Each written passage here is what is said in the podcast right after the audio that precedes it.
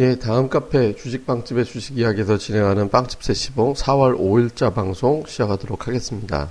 예, 일단 오늘 시장을 전반적으로 먼저 좀 돌아보면 빠지지 말았어야 되는 날인데 원래 미증시가 빠지긴 했어도 오늘 뭐 이렇게까지 이제 밀어내진 말았어야 되는데 예상했던 것보다는 훨씬 더 이제 시장 흐름이 좀 좋지 않게 나왔습니다. 그러니까 외국인 투자자들이 어제 시장 매매 참여는 적었었는데 어쨌든 순매수 전환이 됐었잖아요. 선물도 안 팔았었고 근데 오늘은 외국인들이 주식도 많이 팔고 선물도 팔고 옵션도 하방이고 그러니까 어 뭐 전체적으로 좀 하방 쪽에 베팅을 하는 그런 힘이 좀 강하게 나타나면서 시장이 전반적으로 좀 밀렸습니다. 그러니까 워낙 시장이 이제 9시 반 시장의 어떤 시황을 보통 볼 때 중심적으로 봐야 되는 시간이 9시 반이거든요. 그래서 9시 반에 찍어줬던 저점이 12시 이전에 깨지는 날은 힘들어지는데 오늘 뭐 10시 후반부 되면서 그 저점이 바로 깨져버렸죠. 그리고 중국 시장이 그때 상승하면서 도와줬음에도 불구하고 이제 우리 시장이 이제 밀렸다라는 거는 그러니까 우리 시장 자체에 대한 어떤 수급의 뭔가가 좀 깨져 있다라는 거죠.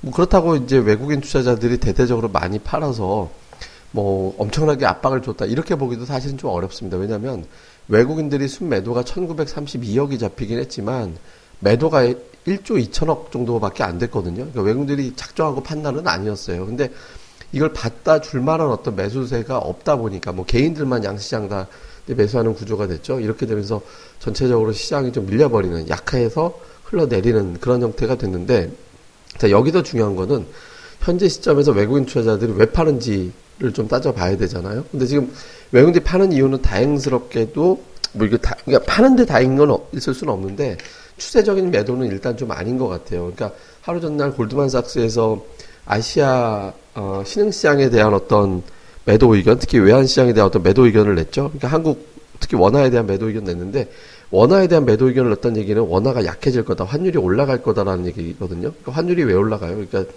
외국인들의 자금이 이탈하니까 환율이 올라가는 거잖아요. 달러를 벌어 들여오다가 그 벌어 들여오는 달러가 시원치 않으니까 이제 환율이 올라간다. 근데 그렇게 이제 베팅을 한 거라고 봐야 되거든요. 그러니까 이런 어떤 불안함이 좀 조성되다 보니까 투자자들이 적극적으로 낙폭을 줄이는데 굉장히 적극적으로 나서기가 좀 어려웠던 그런 상황이었다라는 거죠. 그래서 완만하게 이제 뒷부분에서는 올려왔는데 그렇게 되진 못했다라는 점. 그런데 지속성은 제가 없을 것 같다라고 보는 이유는 뭐냐면, 그러니까 기존에 샀던 종목을 계속 사다가 팔아버리면 이거는 매수했던 애들이 붕괴가 되는 거거든요. 그러니까 매수체가 붕괴가 되니까 이럴 때는 조금 시장이 고전을 하게 됩니다. 근데 그게 아니라 그냥 팔았던 애들은 계속 팔고 그냥 그 샀던 애들도 역시 변하지 않고 있다라는 것은 최근 들어서 이제 샀던 애들이 변하지 않고 단기적으로 어떤 파는 주체가 새롭게 등장을 한 거거든요. 그걸 어떻게 판단하냐면 기, 외국인 투자자들이 죽어라 하고 매수했던 종목, 그러니까 매수했던 업종, 그러니까 이쪽에서 뭔가 변심이 나왔는지를 보면 돼요. 근데 지금 보시면 오늘 장에서 외국인들이 순매도 하면서도 또 유가가 빠졌음에도 불구하고 소재 산업인 철강 업종은 안 팔았거든요. 오늘 장에서. 물론 이제 뭐 포스코가 개인기를 발휘했을 수도 있는 거지만 그러니까 원자재 가격이 약해진다라고 봤을 때 그리고 기존의 외국인들의 패턴에서 지금 3월 그러니까 2월 초 이후에 매도한 날이 하루밖에 없었어요. 그러니까 계속해서 매수만 해왔던 종목을 팔지는 않았기 때문에 추세적인 이탈은 아닌 것 같다. 그러니까 즉 매수했던 주체가 돌변한 게 아니라 새로운 매도세가 들어와서 파는 거다 이렇게 보면 되죠. 근데 다만 여기서 조심해야 되는 건 지금 외국인들의 매도가 오늘 1조 2천억 정도의 순매도 1932억이 나왔지만 확대될 가능성도 없진 않잖아요. 근데 그 확대될 가능성이 열리게 되는 게 뭐가 되냐면 유가의 추가적인 하락이 됩니다.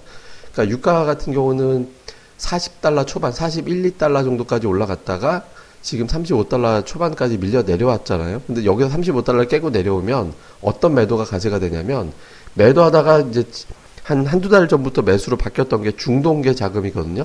근데 중동계 자금이 매도로 돌아서 버려요.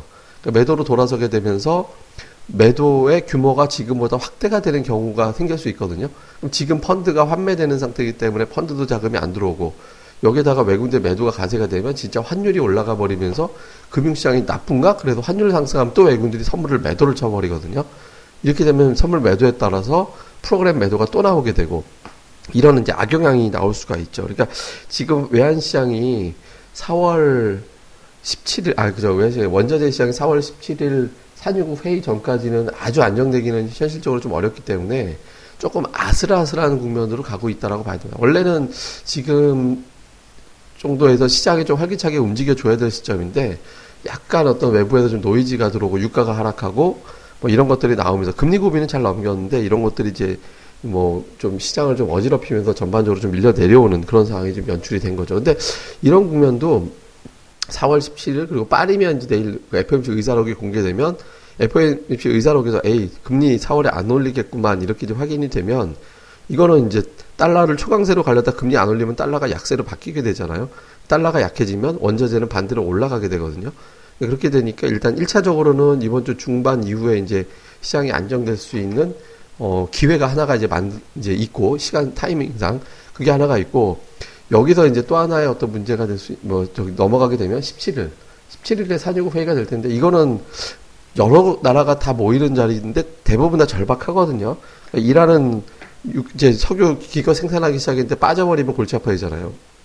물론 이제 양으로 때우면 된다고 하지만 이란 같은 경우는 설비를 가동시켜서 뽑아오는 단가랑 수출하는 단가랑 감안해 볼 때 가격이 올라가줘야 그 원금이라도 좀 건질 수 있다 이런 인식이 좀 있죠.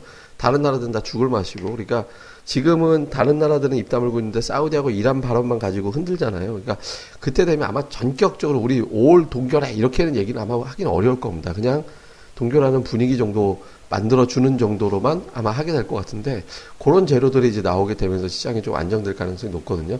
금리는 아마 뭐 어차피 4월에는 안 올릴 거니까.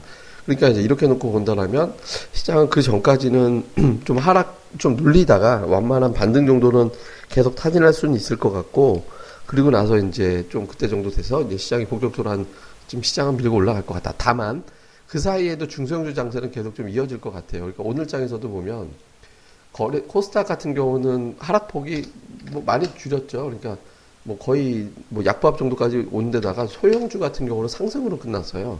그러니까 소형주와 코스닥은 상승했거든요. 이게 뭐냐? 그러니까 시장이 그냥 올라가겠다라는 얘기예요. 그러니까 그렇게 크게 그 종목들은 모르겠고 그냥 우리는 그냥 올라갈란다 이렇게 보는 거거든요. 그러니까 거래소도 오늘 보시면 상승 종목 수가 뭐 거의 비슷했습니다. 코스닥도 거의 비슷했고, 그러니까 일방적으로 이게 밀린 날이 아니거든요. 그리고 그 ADR도 양시장 전부 다 조금 뭐 급등이 몇 번 한참 나와도 뭐 거래소는 뭐 한 2,050, 2,100 나와도 ADR상 과열이라고 보기 어려울 정도로 지금 안정이 되어 있는 편이거든요. 그래서 시장 상황에 대해서는 좀 단기로는 그러니까 안 좋은 조건, 그러니까 안 좋은 조건이라는 거는 그러니까 유가가 35달러 밑으로 내려가고 외국인들이 3천억 원 정도의 매도가 나오고 아 저 저 저 외국인들의 순매도가 1조 5천억 이상의 순매도가 2천억, 3천억 잡히고 선물에서 3천억 계약 이상의 매도가 잡혀버리면 이제 시장이 1950이 아니라 1900 초반까지 밀렸다고 밀려버리는 경우도 생길 수 있거든요.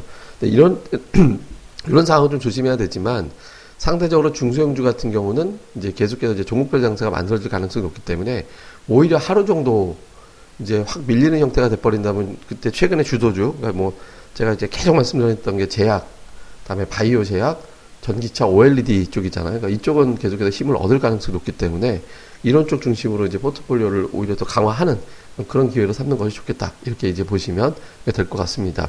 예, 뭐 시장이 아주 편안할 때는 아닙니다. 뭐 약간 좀 변동성도 좀 있고 그리고 이제 뭐 외국인 투자자들도 좀 매도가 좀 단계 그칠 거라고 현재까지 저는 그렇게 이제 보고는 있거든요. 근데 혹시 모르니까 이 제 외국인들의 뭐 유가가 또 하락하고 그래버리면 외국인들의 매도가 갑자기 늘어난다고 부담될 수도 있으니까 지금은 뭐 중성주 쪽으로 포커스 맞추고 그리고 외국인 투자들이 만약에 안 좋은 쪽 조건 35달러 붕괴되면서 1조 5천억 이상 매도에 3천억 순매도 그리고 선물 매도 3천 계약 이상의 조건이 돼버리면 거래소 비중을 더 낮추거나 아니면은 아예 현금 비중 자체를 높이는 쪽으로도 좀 염두를 하셔야 될 겁니다. 그러니까 그 조건으로 보시면서 가되 저는 뭐 빠져도 다시 되올릴 가능성이 좀 높다라고 보고 있어서 아직은 시장에 대해서는 아주 이렇게 부정적으로 보지는 않습니다. 다만 무턱대고 이제 버티는 게 최고는 아니니까 이제 그런 기조가 나올 때는 조금 이제 뭐 좀 조율하는 것도 필요하다 이렇게 보시면 될 것 같습니다.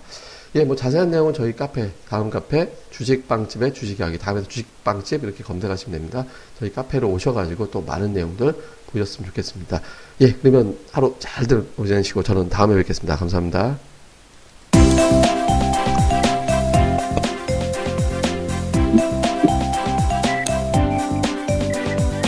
아, 안녕하세요. 주식방집 운영자 불사조입니다.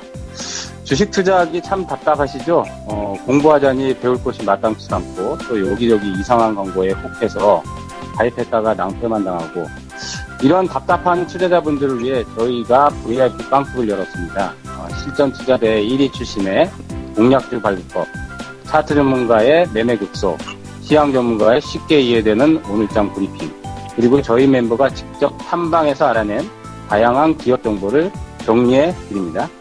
부담 없이 편안하게 가입할 수 있는 신한 VIP 빵집에 많은 가입과 관심 부탁드립니다.